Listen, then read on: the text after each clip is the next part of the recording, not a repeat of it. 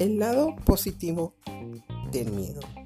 El miedo es una de las emociones más beneficiosas para el ser humano cuando estamos en situaciones de peligro, pero perder el miedo cuando estamos en peligro es muy dañino. En la situación actual de la pandemia, muchas personas manifiestan no sentir miedo ante la posibilidad de contagiarse. Algunos alegan que lo presente es un juego de fuerzas de poder atribuyéndoles características de manipulación por élites y con mucha razón, quienes persiguen control económico y político, así como activar mecanismos de disminución poblacional, de prácticas financieras, de establecimiento de un nuevo orden o simplemente por incredulidad, por creer que son invulnerables o por ignorancia. En este sentido, no atienden las medidas básicas de seguridad y protección sanitaria y eso es riesgoso. Analizando los hechos, las estadísticas denotan un comportamiento de salud y tasa de mortalidad que indican que la dinámica de la vida no está en normalidad ni en equilibrio y existe una tonalidad de complicaciones que conllevan a circunstancias muy negativas. Ante estos hechos, cabe hablar del desarrollo de la fortaleza de nuestra conciencia sobre una realidad social para emitir una conducta de prevención y resguardo de nuestra salud y bienestar, basándonos en el sentido común y toma de decisiones adecuadas sin que dejemos de percibir el peligro y sus consecuentes reacciones fisiológicas, activando nuestros mecanismos de autorregulación fisiológica y autocontrol.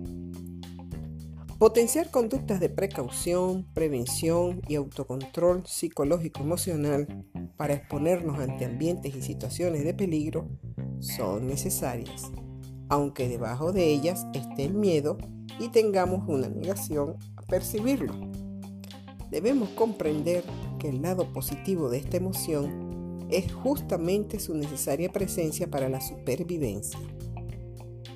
No es algo que se quita, pero podemos regular, de manera que nos permita reaccionar y actuar en momentos específicos y nos movilice en lo que tenemos que hacer, aprendiendo a gestionar la emoción y haciéndonos más eficaces. Reconocer que sentimos esa emoción es natural y no nos hace débiles, sino que nos ayuda a evitar situaciones desagradables de consecuencias innecesarias por culpa de la ignorancia o de la negación.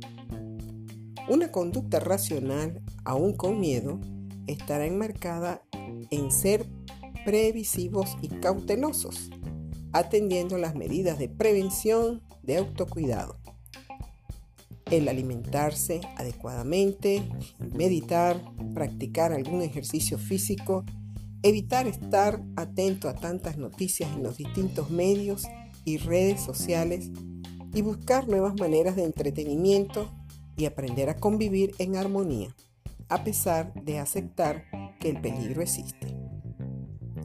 Hay un dicho que dice, hasta que no lo sufras en carne propia, no lo reconocerás. Entonces, seamos precavidos y cuidemos nuestra salud y bienestar con autorregulación ante el miedo para así ser más eficaces en cuanto a prevención de riesgos innecesarios. Con respeto a todos ustedes, Adriana Salazar.